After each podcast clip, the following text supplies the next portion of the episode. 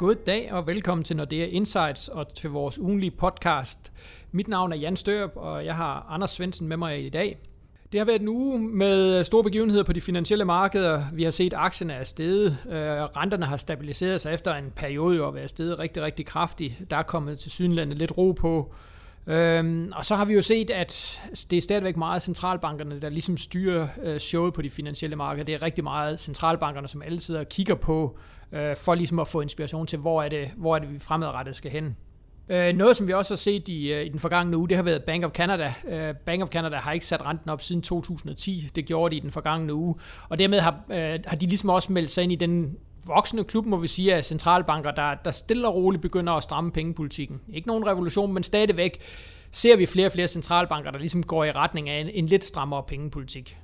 Men tror du ikke også, det er derfor, at markederne begynder at være lidt nervøse? Nu begynder der at være nogle, nogle tendenser til, at der både skal ske noget i E C B, og der skal ske noget fra, fra Fed, ikke? Og jeg synes, når man kigger på, på markedsreaktionerne i, i den her uge, men sådan set også i, i de tidligere uger, jamen så, så virker det som om, at nu begynder der at være noget nervøsitet. Hvornår er det, at det her det kommer til at, at ske? Hvornår er det, at renterne lige pludselig skal stige, stige markant?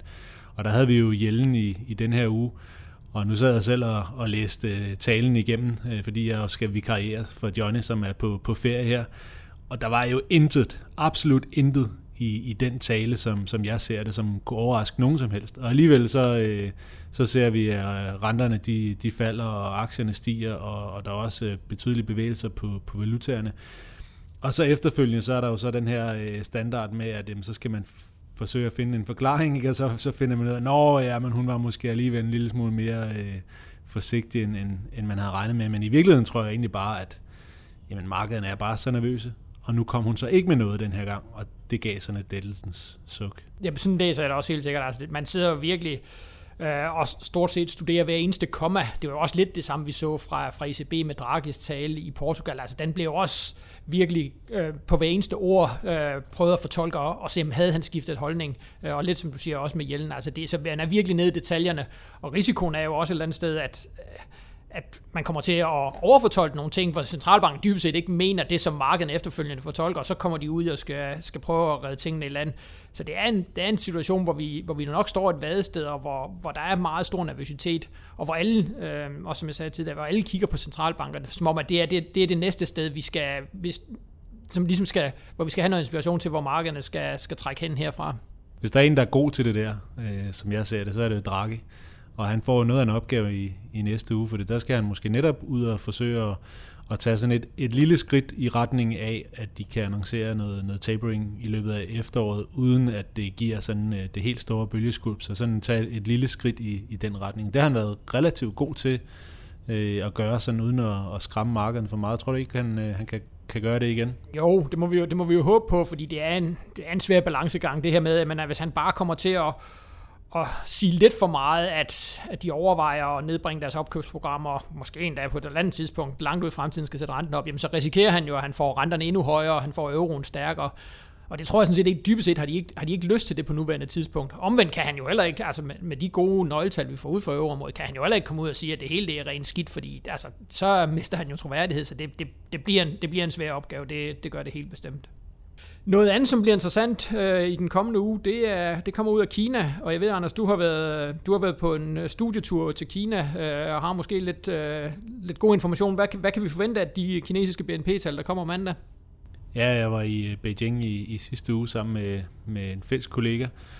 Og øh, jeg vil sige lige præcis med, med B N P-tallene, der tror jeg, vi kan forvente nogenlunde det, som, øh, som alle forventer, fordi de overrasker jo meget, meget sjældent. Øh, og det, det tror jeg heller ikke, de kommer til at gøre den her gang.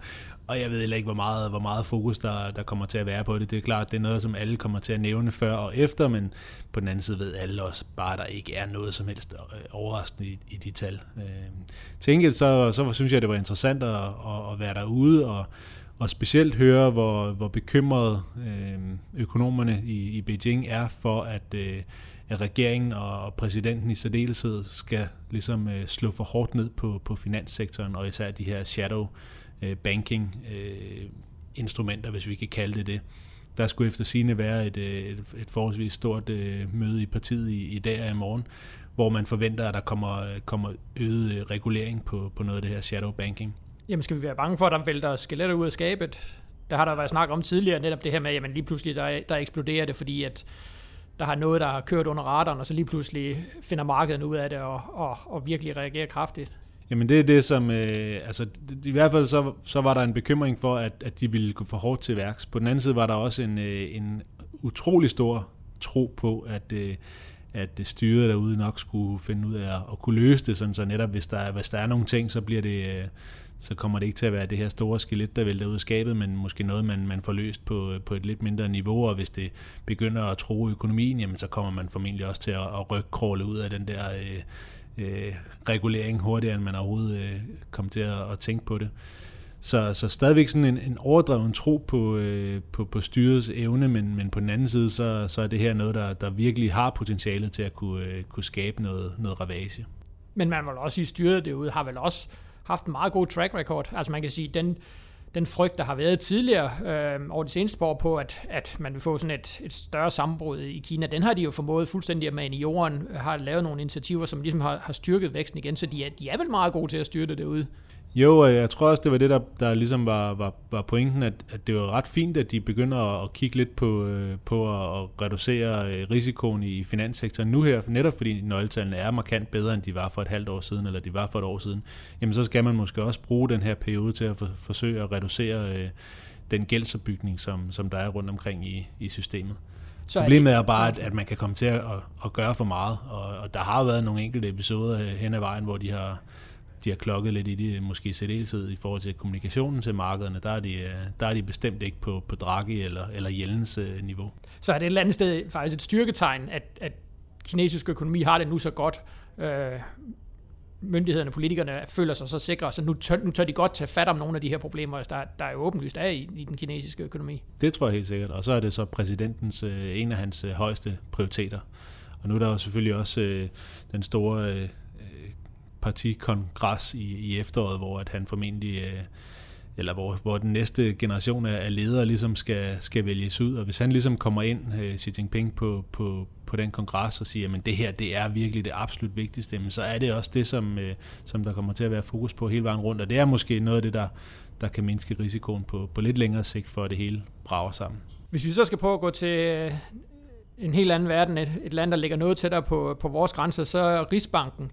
Der har jo været rigtig stor fokus på, på svensk økonomi, på Riksbanken, om hvordan at øh, deres pengepolitik, jo i hvert fald ifølge nogen, har været ekst, eller alt, alt for lempelig i forhold til øh, sådan den underliggende vækst. Sverige er jo et af de lande i Europa, der har haft den allerhøjeste økonomiske vækst de sidste par år, og alligevel har vi haft Riksbanken med negative renter med et stort opkøbsprogram. Øh, vi fik nogle øh, inflationstal ud her i, øh, i den forgangne uge, som faktisk viste, at inflationen den er meget, meget tæt på deres mål nu. en komma ni procent øh, i juni. Riksbanken havde selv regnet med, at de, øh, den kun kommer ud på, på en komma syv. Øh, så Riksbanken er vel også en af de centralbanker, der er, ikke at de skal til at sætte renten op i morgen, men også melder sig i koret af, af centralbanker, der, der ser mere optimistisk på, på den økonomiske vækst og også, også på inflationsudsigterne. Det, du har, det tror jeg, du har ret i, men, men de har alligevel også en historik, synes jeg, med at være meget, meget, meget øh, forsigtige.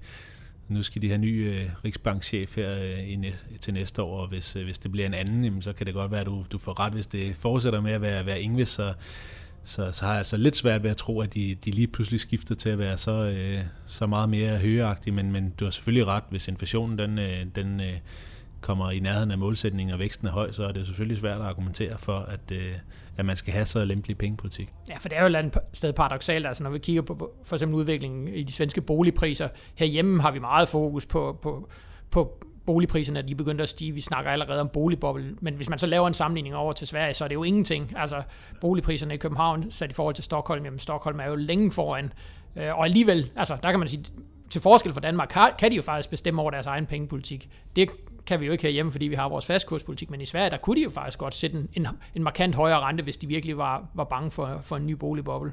Helt sikkert, men jeg tror bare, at det, der er forskellen, eller det, der, der er deres problem, det er jo, at grunden til, at de har opnået den høje inflation, eller inflation, der er i nærheden af målsætningen, det er jo, fordi de har svækket den svenske krone, netop ved at blive ved med at lave Q E og og have så negative renter, som de har. Så i det øjeblik, de, de stopper med deres Q E-program og måske bare overvejer at, at, at gøre noget med renten, jamen så kommer vi til at se svenske krone, den svenske krone styrkes, og så kommer inflationen til at være for lav igen. Så de har virkelig et, et problem, synes jeg, og, og så længe at der ikke er noget inflation i resten af verden, så er den eneste måde, de kan nå deres inflationsmål, det er ved at svække kronen, og det er dermed øh, nødvendigt for dem at holde sig så lave renter. Og så f- må de så øh, acceptere den her øh, boligpris. Øh, boble, hvis det, hvis det er det. det. Det ligner det i hvert fald set fra et dansk synspunkt. Og man kan sige, at de har altså allerede reaktionen her i den her uge.